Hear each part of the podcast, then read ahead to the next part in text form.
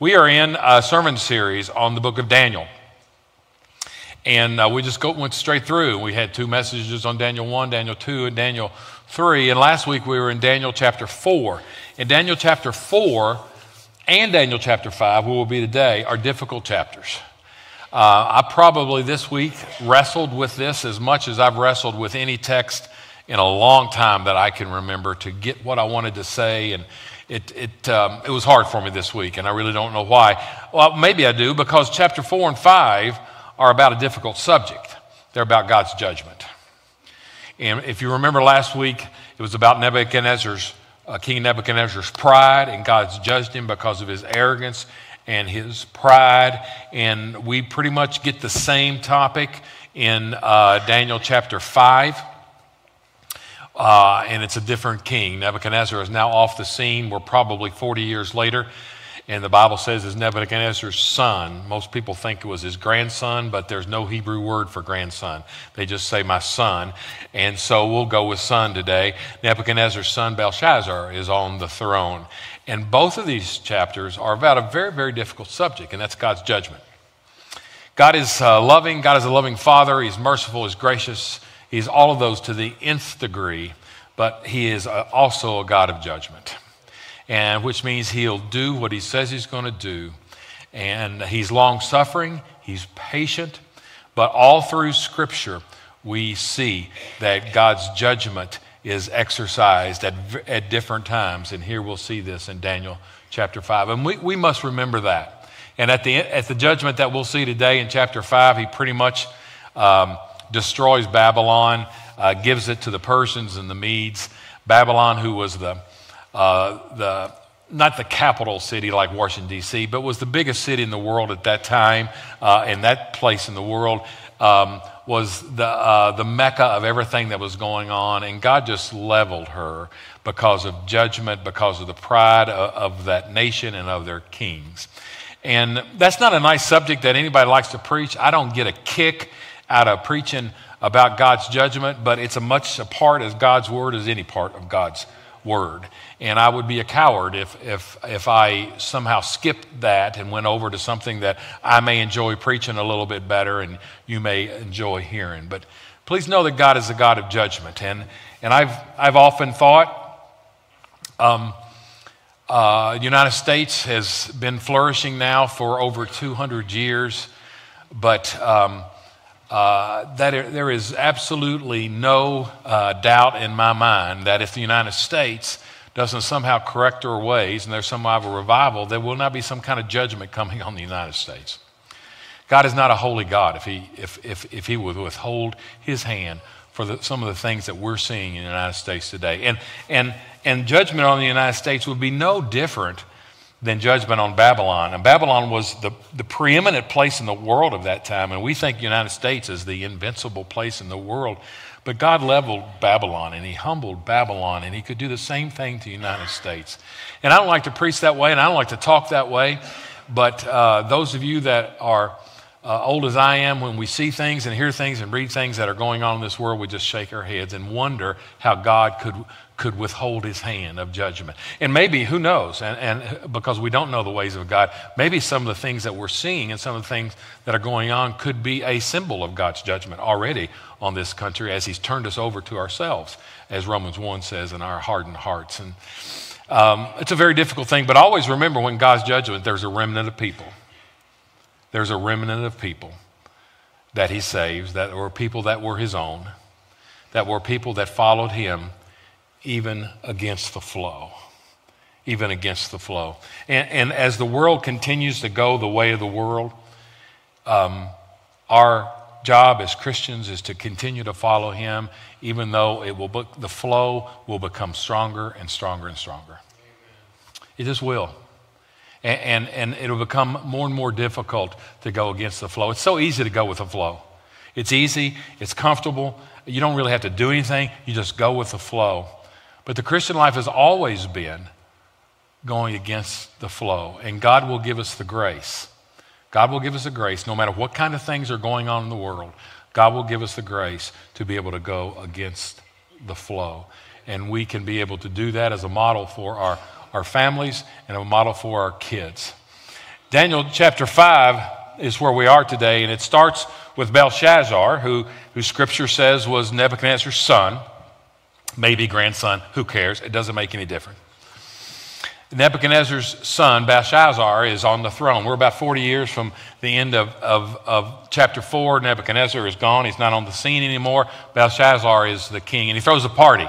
And the, and the, and the Bible says that he throws a party for his lords and noblemen. And he, the, the, it's listed there as he's drinking wine, and, and uh, his, his wives are, are, there, and the Bible says his concubines are there. So that day and time, wives would have been plural, and that day and time, concubines would have been as many girls as he wanted to be able to pleasure himself with. Some people would think that this was some kind of a, a wild orgy, and maybe it was, but it, it was a party that was going on, lots of drinking going on. And in the middle of this party that Belshazzar shows, throws, we see this verse, and it's Daniel chapter 5. Suddenly, the fingers of a human hand appeared. Okay? So, somehow, a miracle of God happened, and the fingers of a human hand appeared as if they were writing on a wall. And you've heard the expression, well, the writing's on the wall. The handwriting's on the wall. This is where that expression goes back to. No, nobody just invented that expression, it's a biblical expression. Well, the handwriting's on the wall. Which, when, when, when, we say, when we say the writing's on the wall, the handwriting's on the wall, what we mean? Well, it's obvious it's going to happen. You know, the decision has been made, the handwriting's on the wall. So here, in verse 5, we see fingers of a human hand appeared and wrote on the plaster of the wall near the lampstand in the royal palace. The king watched the hand as it wrote. His face turned pale, and he was so frightened that his legs became weak and his knees were knocking. Now, his knees were not knocking and his face was not pale because of what was written, because he did not understand what was written. It was just the sight of what he saw that must have been so awesome and terrifying to him. And because he didn't understand what was written on the handwriting of the wall, he sent for his wise men and, and all of his astrologers and diviners to say, hey, what does this mean up there? So he sends for all of them, and none of them can figure it out. And none of them can figure it out. And we get down to verse 10 in chapter 5, and we see this. The queen, which could have been Belshazzar's mother or uh, wife, we don't know, doesn't make a bit of difference. The queen, hearing the voices the king, uh, of the king and his nobles, came into the banquet hall. May the king live forever, she said. Don't be alarmed. Don't look so pale. And then verse 11 says, There is a man in your kingdom who has the spirit of the holy gods in him. In the time of your father, referring back to Nebuchadnezzar, in the time of your father, he was found to have insight and intelligence and wisdom like that of the gods. And they're talking about Daniel. Daniel is probably 80 years old at this time. Daniel was an advisor to Nebuchadnezzar, but Nebuchadnezzar has now been off the scene for 40 years, and Daniel's just kind of out of the loop. And people have forgotten about. He's not in the royal court anymore. He's not an advisor to the king. But the queen remembers about this person who advised your father, Nebuchadnezzar. And he says, Your father, King Nebuchadnezzar, appointed him chief of the magicians, enchanters, astrologers, and diviners. But as it does in today's time, when there's a new administration that comes in, there's new people that comes in. So Daniel's 80 years old and no longer is an important person in Babylon. Verse 11 says, uh, excuse me. And so he calls uh, Daniel, and uh, Daniel comes, and Daniel's no man. Now, my people, uh, everybody here in the first service understood this and laughed at this, and but, because it's an older uh, crowd in the first service. But I said, once you get to be uh, a good bit older, you don't really care what anybody thinks, and you just say whatever you want to say, okay?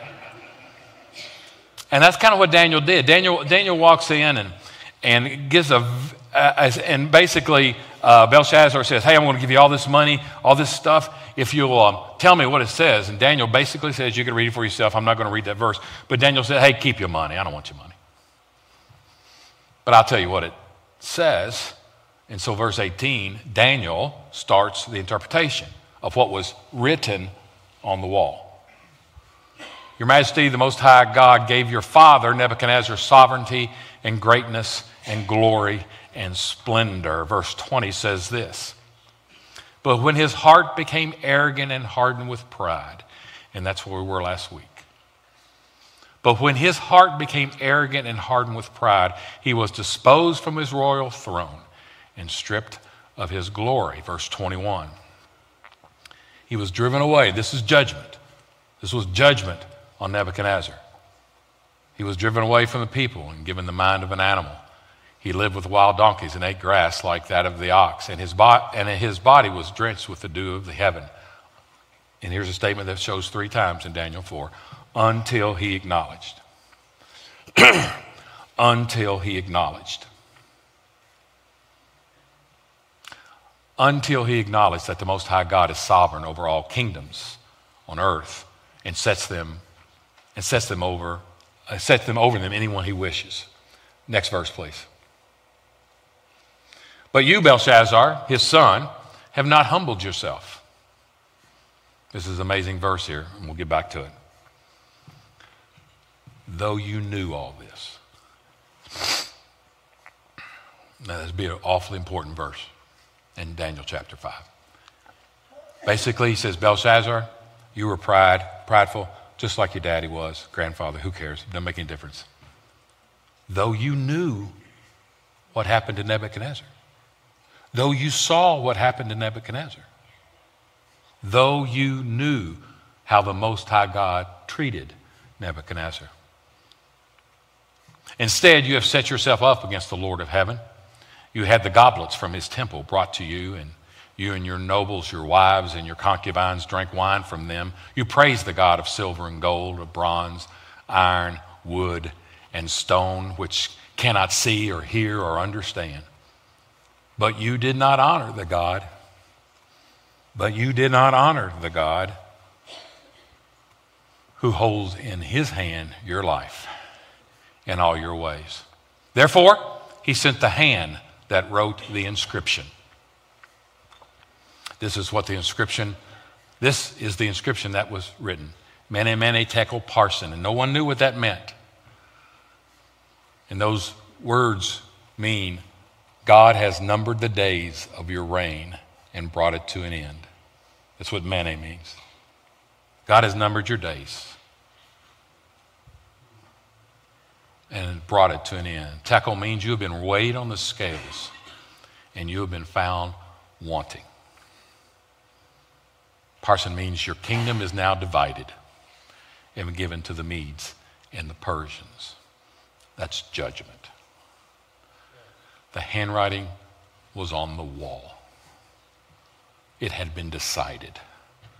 And verse 30 says, That very night, Belshazzar, king of the Babylonians, was slain. And what so ha- and it just so happened that the Medes and the Persians were ready to attack from different directions, and Babylon was no longer Babylon anymore. Judgment. I want to go back to the verse I said that was really important in the whole chapter, and that's verse 22 of, of Daniel chapter 5. And when Daniel says, Belshazzar, you have not humbled yourself though you knew all this, and that means though you knew what happened to your daddy, though you knew what happened to King Nebuchadnezzar, though you saw it, you did not humble yourself. What I want to tell you this morning is that the writing is on the wall for those who know, those who know, but won't learn. He says, Belshazzar, you saw it happen to Nebuchadnezzar. You knew all this. And the handwriting is on the wall now for one who knew, but he didn't learn. Learn is when you, when you learn lessons from someone, when you learn from your own mistakes, part and parcel to that is, is you don't make them again. You learn from that mistake. And that mistake I saw my dad make, I don't want to make myself most of the correction that I try to do to my boys is trying not to let them make the same mistakes I made. I want them to learn from those mistakes. There's nothing wrong with them making mistakes as long as they learn from them. And the text says, Daniel says, You knew what happened to Nebuchadnezzar, but you did not learn. There's a difference between knowing, knowing in head, having head knowledge. There's a difference between knowing and learning.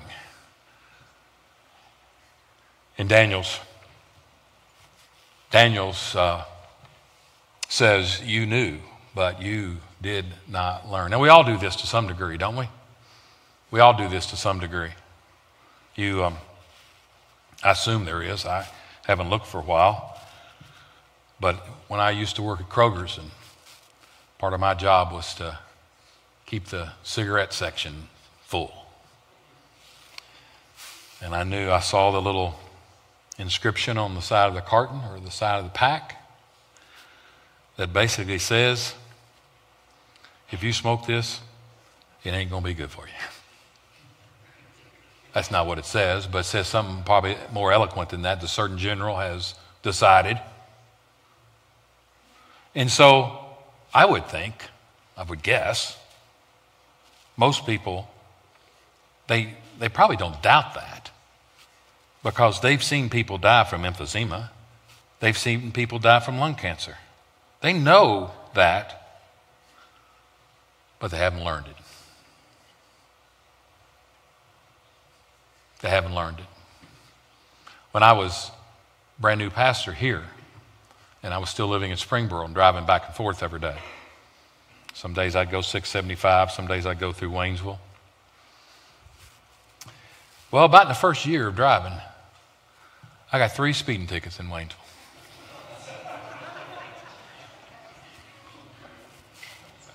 You'd think I'd learned, wouldn't you? And you know what? Two of the time, he was sitting in the exact same spot.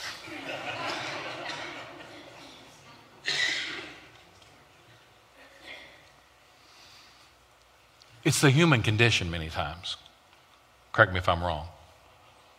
To know, but not to learn. And the handwriting was on the wall. The handwriting was on the wall for Belshazzar because he had been exposed to the knowledge. He had been exposed to the Most High God. He saw what Nebuchadnezzar went through. And judgment fell upon him because he should have learned from that. And so the handwriting was on the wall. 1 Corinthians chapter 10, the apostle Paul writes in verse 6 and he, he's been talking about some things that happened to their forefathers as Moses led the people through the wilderness. He says, Now these things occurred as examples to keep us from setting our hearts on evil things as they did. Uh, this is God's word. It's, it's, we have it because it's God's word, it's God's truth. We learn about Jesus here. We have some secular stuff about Jesus, as Jesus was a person that walked, and many people thought he was son, son, of God. We have a little bit of secular stuff about Jesus, but we would know very little about Jesus if it, if it was not written for us and recorded for us in, God's word, in God's Word. So we learn about who God is, we learn about who Jesus is, we learn about God's ways. But one of the big reasons that stuff has been written down here,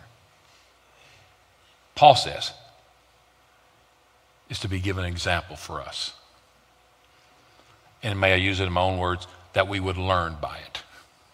That we would not just know and not just be a, a Bible uh, student and not just be able to know that story, and that's well and good, but that we will learn from it. I'm so thankful for all the work that uh, Carol Ann and, and, and Emily and all of them put in with, with our kids that are quizzing and all of that and they've done that for a while, and that's really good. And they memorize passages and verses, and that's unbelievably good. But it's not as good as learning from them. And one of the reasons we store God's word in our heart is that we may call it to mind and learn from that. I, am telling you here today that in 6th century BC, the handwriting's on the wall for people who knew but did not learn. You know what James chapter 3 says? James 3 1, I believe. It says, Not many of you should want to be teachers. talking about teachers and preachers, not talking about elementary school teachers. Talking about not very many of you should want to be teachers or preachers because you're going to be held to a stricter judgment. That's, that's talking to me. I make my living. I, I, I make my living doing this. I have more time to dig into this than, than most of you do. And you know what God says in James 3? That the judgment that I will receive will be stricter because of what I know. And God won't care so much about, well, did you teach it? Did you teach it? Did you teach it? He'll want to know, did you live it, Mark? It's great to know. It's better to learn. Well, we've got 2023, we've got more different. We've got the Bible is, is, is more accessible to us than it's ever been before. More translations that are out now and pull up on your phone, pull up on your computer. You can just, there's, God's Word is everywhere. And there's so many opportunities to know. But knowing falls short because learning is the deal. And, and Daniel says, Listen, you knew, you knew what Nebuchadnezzar went through. You knew it, and you did not heed it. The scripture says, um, they, Paul says, these, these are written down as examples. You know, you, just think about when God inspired the Psalms and when God inspired the writing of Nehemiah and when he inspired Second Kings and First and Second Samuel and Numbers. You know, you know the amount of things that had to be left out. These things were chosen to reveal who God is, but also so that would be examples that we would not either make the same mistake as our forefathers did or that when they did right, we would follow in their footsteps and we would not just know, we would learn. Uh, verse 7 Do not be idolaters as some of them were. As it is written, the people sat down to eat and drink and got up to indulge in revelry. We should not commit sexual immorality as some of them did, and in one day, 23,000 of them died. God, that was judgment. God exercised judgment because He's holy but also he exercised judgment as an example for other people to be able to see from and learn from that. Luke chapter 12, verse 48 is a, is a amazing passage of Scripture. It's kind of a scary passage of Scripture, to be quite honest with you. And they're, and they're talking about kind of how, how God is going to judge things. It says, The one who does not know and does things deserving punishment will be beaten with a few blows. For everyone who has been given much, much will be demanded. And from the one who has been entrusted with much, much more will be asked. So you, you wonder how uh, the, the, the little tribe in Africa that's never had a Bible, never had a missionary, you, you, you wonder how God will judge those people. Well, He'll judge them on the light that they've had. And he'll judge them did they act in some way on whatever small bit of light that they had? Light meaning knowledge. And so, if, if you didn't know too much, it seems like God won't hold you accountable too much. But for me, and for those of us who have so much access and been in church all our lives, and know so much. Um, the handwriting is on the wall for people that know but don't learn. Much is expected from those who have been given much. I've told you this. We hear a lot of we hear a lot of talk now about the word privilege and privilege, privilege. We hear it in the sometimes in the connotation of white privilege. I don't know about all that kind of stuff, but I do know one thing. I lived a very privileged life because I was raised with a mom and dad who honored God. Unbelievably privileged. Everybody was not raised that way. And I had a leg up. I had a leg up on understanding this whole Christian thing because I had a mom and dad who honored God. I was, I was privileged. I was middle class, middle class guy. My dad was a meat cutter at Kroger's and preached little churches on the weekend. Never made any money. We, I mean, I wasn't privileged like in a wealthy way, but I was privileged. I was privileged. I'm here to tell you, in this very difficult chapter on God's judgment, I'm here to tell you that the handwriting is on the wall for those that know but don't learn. And I'm not making that up. I'm not making that up. Daniel, da- Daniel says, Belshazzar, you saw what Nebuchadnezzar went through, but you did not, even though you knew those things, you did not change your ways. You were just as prideful, you were just as arrogant as he was. You knew those things, you should have learned from them. I also want to tell you that the handwriting is on the wall this morning for those who know but don't fear God. Those who know but don't fear God. We've said many, for, many times before that fearing God, the Bible says, Proverbs 1 7, I think it is, it's the beginning of wisdom. It's just the beginning of wisdom, being able to know that God is God, that, that He's to be reverenced, that, that, that He is to be glorified, that He is God and you are not, that He's not to be trifled with, that you were not to approach Him flippantly, that we don't make jokes about Him. He is God. And the handwriting's on the wall for those who know about God but don't fear him. Now, where did you get that from, Mark? Well, it's, it's in verse 2 of chapter 5. And in verse 2, I, I, I described the party to you. Here's what it says about the party. While Belshazzar was drinking his wine, he gave orders to bring in the gold and silver goblets that Nebuchadnezzar, his father, had taken from the temple in Jerusalem. Stop there. So when Nebuchadnezzar invaded Judah, invaded Jerusalem, he, he took some POWs back. Daniel, Shadrach, Meshach, and Abednego were four of them. But he also went into the temple, God's holy temple, and destroyed the temple and took some precious artifacts from that temple. And here listed some of those were, were uh, gold and silver goblets that came from the temple of God. And so here's Belshazzar eating, drinking, being merry, got his wives, got his concubines, doing no, doing who knows what, and then somehow decides to mock God by saying, Let's go get those goblets that were taken from the temple in Jerusalem and let's have wine out of those. Man had no fear of God. You aren't flippant. You aren't flippant with the things of God.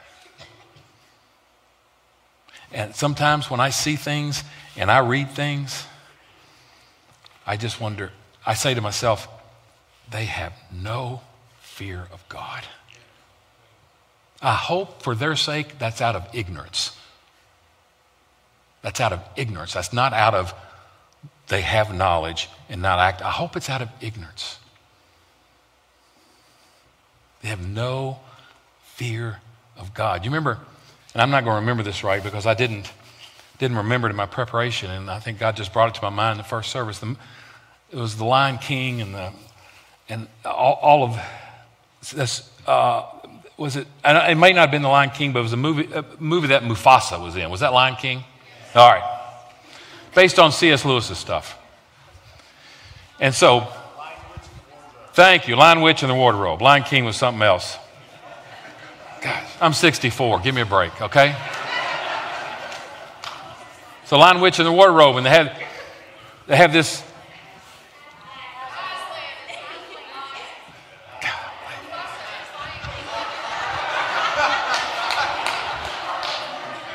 I told you I didn't think of it beforehand. God brought it to my mind, but you shouldn't say everything that God brings to your mind. Somewhere in that movie, somewhere in that movie, or whatever movie that I'm thinking about. What movie was Mufasa in? Okay. That's what I'm thinking of. In the movie about Mufasa, he's got these little, little animals that are always trying to kill him, and somebody mentions Mufasa's name, and those other animals go, You remember that? Am I halfway right on that? Okay. They go, Mufasa. um, that's a little bit of fear God. Ooh, Mufasa. Ooh. Even the name. Even the name. The handwriting is on the wall for people who know about God, but may treat him in a flippant way and not honor him as the God most high and don't fear him. I've told you this story several times. I was a brand new preacher in Mackville, Kentucky, and I visited a lady that went to our church. She always came, and her husband never came, and all the people told me he never ever has come to church. So I went and visited him, talked to him on the front porch, and he was a farmer, and, and I got ready to pray for him. And this this this guy that never darkened a church door, when we bowed our head in prayer, took his hat off. We've lost that in our society. And that's not good. There's a certain reverence that goes with his name.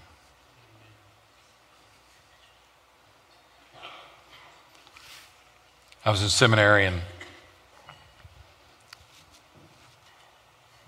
some I knew some friends that dedicated Christians and when they refer to God, they refer to him as daddy.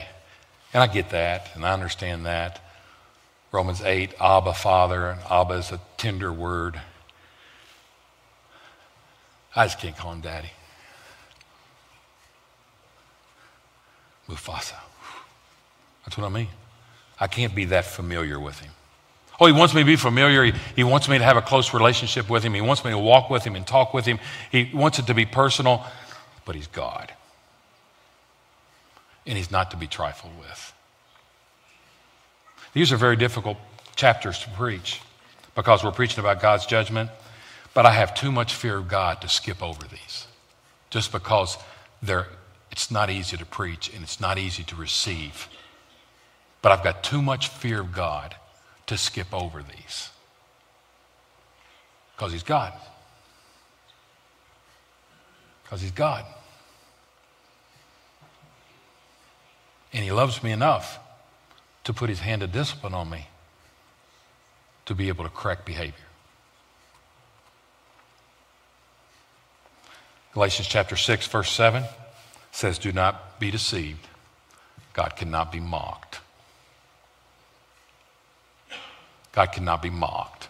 And in that context, it's mocking God by saying that you can live any old way you want to live and not, and not reap the consequences of that. It's mocking God to be able to say, I can just live this way, live this way, and think God's hand of judgment will never be upon me.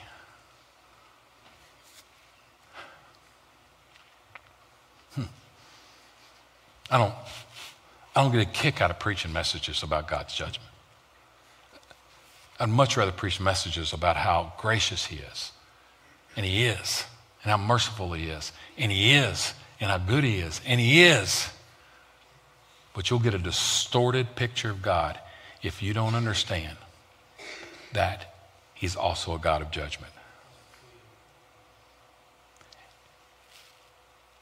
And if He doesn't judge, He's not God.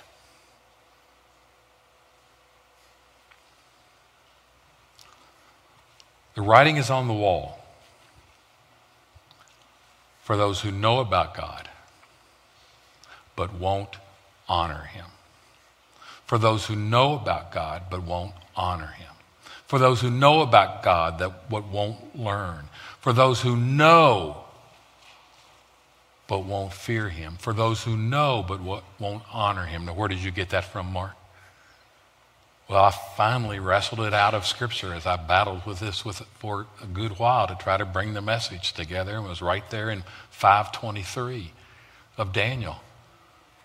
Daniel telling Belshazzar, but you did not honor the God who holds his hand, holds in his hand your life and all your ways. You did not honor. That is a Hebrew word that, sh- throws, that shows up three times in Scripture, and it's only in Daniel 4 and 5. It's a word that shows up only in Daniel 4 and Daniel 5. And Daniel tells Belshazzar, You did not honor him. Honor him has to do with our life. Paul says in somewhere in 1 Corinthians that we're whatever we uh, do, whatever we see, uh, do all to the glory of God. It's the same principle. But you did not honor God, who holds in his hand your life in all your ways. You, you knew, you knew, you saw what happened to your father. But you did not learn from that. You did not learn to fear the Most High God, and thus you did not honor him with your life. And because of that, the handwriting was on the wall.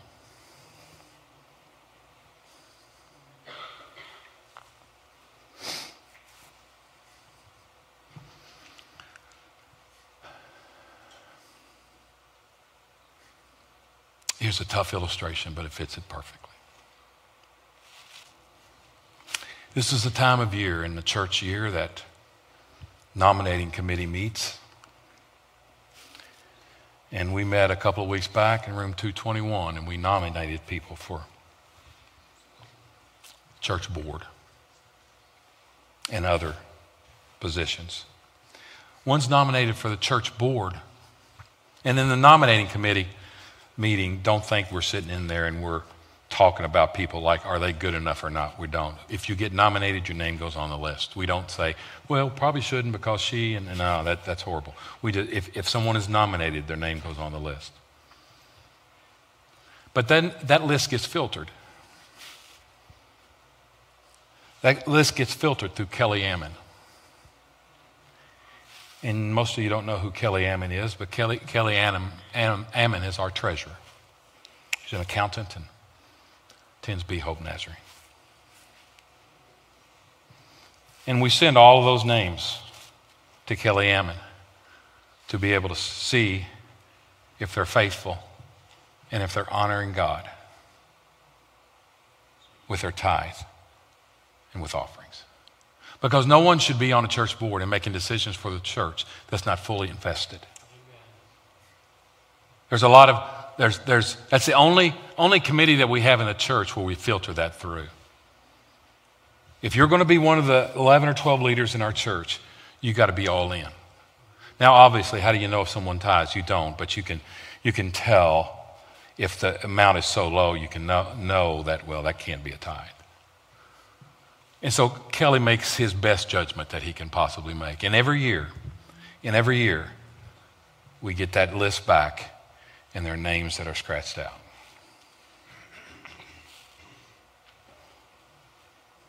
And I see those names, and it bothers me. Because they're not honoring God with the giving of His tithe. They know. They know, but they haven't learned. They're not honoring God in that part of their life. And at least this passage of Scripture says the handwriting is on the wall for people who won't honor God. Do you know things that you aren't following through? Do you know things from God that you are not walking in? Do you know some, some ways that God wants you to adapt or change, and you know that, but you haven't submitted yourself to that? If that's the case, then just like Belshazzar, you knew this, but you did not learn it. That's tough. It hits us all, me included, right where we live. But I'll tell you once again, without making any apology, I got too much fear of God to leave this out. Because those of you who teach, Scripture says, you're going to be held to a stricter judgment. And I wonder, it'd be so easy for me to turn that page and preach something nicer and easier and more loving and more gracious. But I would not preach the whole counsel of God as He's called me to do.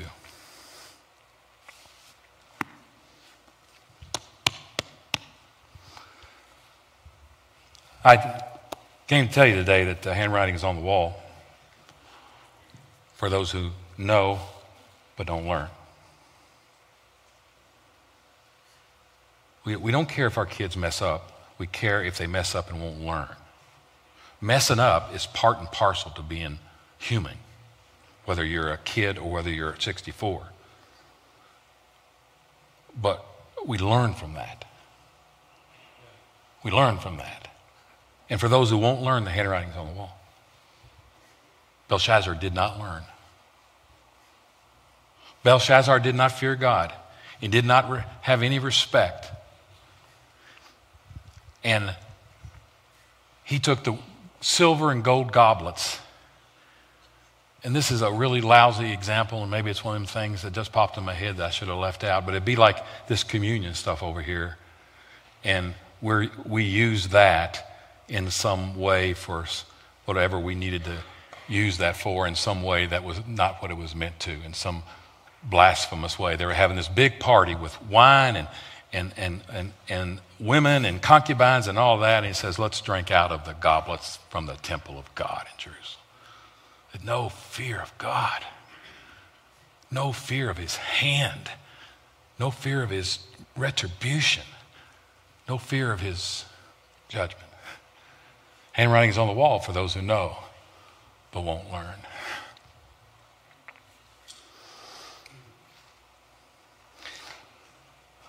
Well, as we close, you remember those words that were written on the wall. One of those words meant, as Daniel interpreted, said, You have been weighed and found wanting. It's like you have been put on the scales and you've been found wanting. When all of us stand before God, when all of us stand before God, we'll be found wanting. But for those of us that have closed ourselves in the righteousness of Christ, there's a heavenly home waiting for us. God knows that when you, me, all God's children stand before Him and the scales are weighed, we will be found wanting. But God made a way.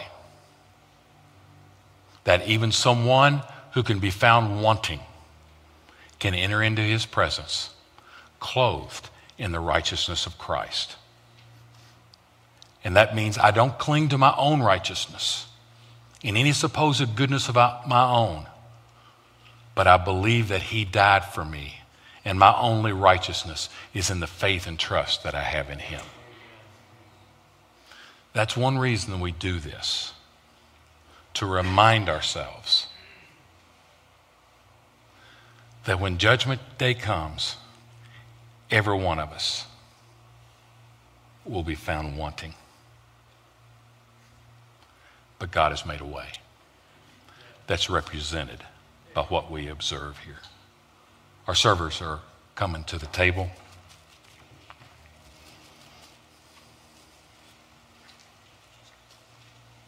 I think it's appropriate that we close the message on judgment at the cross of Christ. At the cross of Christ, God judged the whole world and found us wanting. But He's made a way. He's made a way. You believe that? Your heaven or your hell is dependent on your belief, your trust, and your leaning, not on your own goodness, but on the goodness of Jesus and what he's done for you.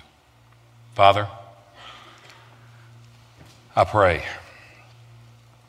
that uh, maybe because of something that was said that this communion service will be more meaningful than it normally is. Father, it's good and right that we close every service at your cross. And especially good and right that we close a sermon about judgment at the cross, where you made a way for us who will be judged and found wanting. Thank you for Jesus.